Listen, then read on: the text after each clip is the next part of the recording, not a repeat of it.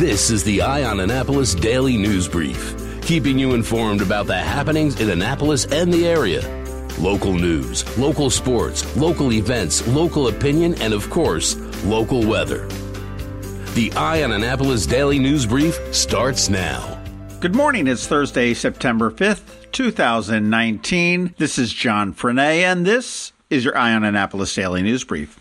Yesterday afternoon, just before 2 p.m., the Anne Arundel County Fire Department started to receive numerous calls to their 911 center about a possible structure fire in the 100 block of Dorsey Drive. The initial reports were that it might have been a small brush fire, a shed fire, or a possible dwelling fire. When firefighters arrived on the scene, they located a small pile of debris near the rear of two homes, but amid the debris was a deceased adult victim. The cause of the fire is under investigation by both members of the Anne Arundel County Fire and Explosives Investigation Unit as well as the Anne Arundel County Police Department. It is being treated as a crime scene. The body was transported to the Office of the State Medical Examiner in Baltimore for an autopsy, and we will find out the manner of death as soon as that is complete. Now, this address has really caused some confusion among some readers. It was in the 100 block of Dorsey Drive, which most people think of as Parole. However, it is legitimately an Edgewater address. There is just a very weird anomaly with the way the maps have been laid out, and there is a small strip of land that goes up along Route 2 behind the businesses on Route 2 that is indeed Edgewater. That Mr. Car Wash right at the corner of 665 and Route 2, Believe it or not, that is considered Edgewater. But the location was in what most people feel is Parole. Queen Anne's County business leaders and Queen Anne's County environmental leaders are not happy with Governor Larry Hogan. Well, more specifically, his choice of pushing a third Chesapeake Bay crossing over into Kent Island. Hogan stated his preference for a new span to be built next to the existing Bay Bridge, and that has really stoked some fears that the traffic will worsen, first responders will continue to be hampered, pollution will increase, and property values will tumble. Jay Falstad, who's the executive director for the Queen Anne's Conservation Association, said that when former Governor William Donald Schaefer's Reach the Beach program happened, it had the effect of essentially making residents on Kent Island prisoners in their houses on the weekends because there's just so much traffic coming through. Echoing that, Linda Friday, who's the president of the Queen Anne's County Chamber of Commerce, said that the congestion is very crippling. Businesses close early or they close on weekends because their staff can't get in or they're late. I don't know, it sounds a little bit over dramatic to me. Something that's not over dramatic is up to our neighbors in the north, Baltimore City and the Baltimore Convention Center. They have lost their second largest convention, which will be happening September 11th to the 14th for the last time. It's the Natural Products Expo East, which draws 28,000 people to Baltimore. For four days of seminar and food samples, it is moving up to Philadelphia in 2020. Hoping to fill that void, Visit Baltimore CEO Al Hutchinson said that they're looking to backfill its calendar with smaller events that are booked in a much shorter time frame, and they are going to concentrate on the city's major industries, which they've identified as medical, technology, and education. And in your latest data breach, an exposed server with more than 419 million records from Facebook users has been discovered online. This is according to reports in TechCrunch. The server was not protected with a password and was accessible to anyone. It featured 133 million records from US based Facebook users, 18 million from the UK, and 50 million in Vietnam. The records contained each person's unique Facebook ID along with their phone number, which is listed on the account. Now, Facebook has restricted access to phone numbers for more than a year, so the database that was found is actually an older database, but it doesn't mean that the data is not valuable or not useful. So, if you've just joined Facebook in the last year, you're probably okay. The database was originally found by a security researcher who said that he was able to locate phone numbers associated with several celebrities. It's not clear who actually owned the database nor where it originated from, but it was taken offline after TechCrunch contacted the web host. There is no word on why the data was scraped from Facebook or what it was used for. I'm going to guess it was Rachel from Card Member Services. Hey, and finally, go check out the Maryland Crabs podcast. We put up an episode yesterday that's really incredible. There's a young man in town named Jacob Landis who you may remember did Jacob's Ride, where he rode to all baseball parks in the country, all Major League Baseball parks, raising money for cochlear implants to help other people hear after losing their hearing. Jacob himself is a beneficiary of two cochlear implants, and this is the story about the foundation that he has established to give the gift of hearing to those that have lost it. He is just doing some some wonderful things. He's been able to provide 16 people with hearing. He has 12 on the waiting list. And if you could share his story, that would help.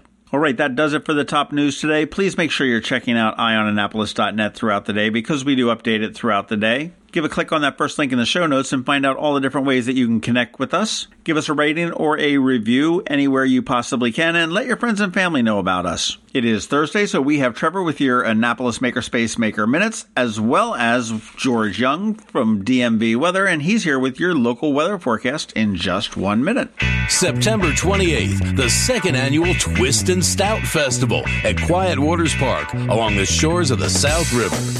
Twist and Stout, a Maryland wine, craft beer, food, and arts festival presented by the Anne Arundel County Department of Recreation and Parks, along with the Maryland Wineries Association. Sample dozens of craft beers and Maryland wines. There's music all day starring the Groove Spot Band, along with the Naptown Brass Band and Vertigo Red. Watch the Plein Air Painters and shop dozens of artisans, crafters, and food trucks. Tickets are on sale now at twistandstout.org. That's T W I S T A N D S T O U T org. September 28th, Twist and Stout at Quiet Waters Park, noon till 6. Tickets at twistandstout.org. Going out? You need the most up to date local weather. Here's George Young from DMV Weather in Annapolis with today's forecast. Hey everyone, this is George with DMV Weather, and this is your Eye on Annapolis forecast for Thursday, September 5th. Yesterday was a hot one with temps getting into the mid 90s and heat index values near or at 100 degrees in spots. But today and tomorrow will be much nicer following the passage of a cold front last night, as highs will only be in the 70s each day with plenty of clouds and maybe some showers as well, especially southeast and east of Annapolis as Hurricane Dorian moves up the coast, passing the Delmarva beaches sometime Friday. Beyond that, the expectation is still for a very nice weekend for all of Anne Arundel County with plenty of sunshine and high temps each day in the 78 to 84 degree range. So let's continue to keep a close watch on Hurricane Dorian as it continues its trek up the coast, but definitely plan to get out and about this weekend after the storm has moved away to the northeast into the Atlantic. Okay, that's it for today. This is George Young of DMV Weather. Make it a great day out there and be sure to get our free app on all of your devices by searching for DCMDVA Weather in the Apple or Google App Stores. And also follow us on Facebook and on Twitter, as well as on our website at dmvweather.com so you can always stay weather informed. Suicide prevention starts with everyday heroes like you. Join us Saturday, September 21st at the Navy Marine Corps Stadium in Annapolis as we walk to fight suicide. Be a part of the movement turning hope into action. Funds raised will benefit the American Foundation for Suicide Prevention. Register today at afsp.org slash Annapolis. Together, we can help stop suicide. Go to afsp.org slash Annapolis. Every week, makers, crafters, and educators hold events all over the area. Highlighting some of those, here's our Makers Minute, brought to you by Annapolis Makerspace. Hey, this is Trevor from Annapolis Makerspace with this week's Maker Minutes. The Maryland State Fair just wound up, but the PG County Fair starts today, and the Anne Arundel County Fair starts next weekend. Check out all the great fair food, games, and rides, but also be sure to check out the agricultural exhibits, crafts, and other great stuff. On Saturday, Books for International Goodwill is having their big book sale. They're just off a of Defense Highway past the vehicle emissions station, and their warehouse contains more than 70,000 books covering all categories. Books generally cost between $1 and $3, with children's books being even cheaper. Tuesday at Art Farm in Annapolis is Sketch Night Beautiful Decay, a monthly gathering for anyone wanting to let loose for an evening of sketching and artistic community. Charles Lawrence of FinArt hosts this month with the theme of Beautiful Decay, nature drawing with skulls and bones, featuring still life from his collection. Over at Maryland Hall, their fall class registration is open for arts and dance classes, which begin next Monday. Maryland Hall has a wide variety of classes and so many subjects, it's really hard to keep track of them all. But some of the topics you might be interested in are ballet and dance, ceramics, traditional and digital drawing, film and media, glass fusing, mixed media, music, painting, photography, as well as wood turning. And that's just for the adults. They have programs for the kids along the same lines and more. Head on over to marylandhall.org and click on classes under the education menu for a full list. At the Anne Arundel County Public Library System this week, on Saturday at Discoveries Library at the Mall, is Cat Castle Catterday. Celebrate Happy Cat Month by building a cozy cardboard castle for your cat. On Monday at the Severna Park Library is their Minecraft Club. Experienced builders and first time players are welcome for ages 8 and up. On Tuesday at the Odenton Library is Steam Tuesdays, where you can let your creative juices flow with a different STEAM activity each month. And finally, on Wednesday in Crofton is their Nature Explorers Club. Our big world contains many small worlds. Get an up close look at a piece of your planet by joining the Nature Explorers Club. Each month, they investigate an aspect of the ecosystem through presentations, conversations, and hands on activities for ages 7 through 11. And this week at Annapolis Makerspace, next Tuesday is our So So monthly sewing and fiber arts meetup. If you have any interest in sewing, quilting, knitting, or anything like that, or just want to come by and work on stuff while socializing with others, that's a great night to do so. And as always, Wednesday is our woodworking open night, and Thursday is our electronics open night. And if you have any questions about the Annapolis Makerspace, the Maker Minutes, or any of these events, feel free to contact me at trevor at makeannapolis.org or just drop me a line and let me know what we could be doing better. And as always, you can catch me tonight and every Thursday night at Annapolis Makerspace on Renard Court for Electronics Night. And you can find links to all of these events at the Annapolis Makerspace website at makeannapolis.org. And whether you're making art, software, sawdust, or just a mess, chances are you're already a maker. This has been Trevor from Annapolis Makerspace with this week's Maker Minutes. Have you ever been to the Annapolis Mall when it opens for the day? Maybe you've noticed the line of folks waiting to get into the Apple Store. As you may know, I'm a Mac user, and today's episode of the Daily News Brief, in fact, all of the episodes of the Daily News Brief have been produced right here on my Mac computer. What you might not know about is MacMedics. They were founded here in Annapolis in 1989, and they are an Apple authorized premium service provider, the only one in the Baltimore Annapolis DC area. And what that means to you is that they repair all Apple devices, including the iPhone screens and batteries, all without an appointment. And most repairs are done the same day, usually within two hours. They also sell everything except the iPhone and the watch for the same price as Apple. I don't know why you would go anywhere else. Give them a call at 410 757 MACS, or if you're not into the whole letter thing, 410 757 6227.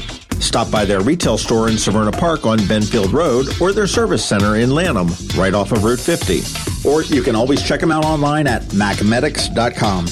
I'll tell you, they've saved me quite a few times, and I know they can save you. You've been listening to the Eye on Annapolis Daily News Brief. Tell your friends and colleagues this is the podcast where you can keep up on the latest with what's going on in Annapolis. And also tell them about our website, eyeonannapolis.net, where you can find even more information.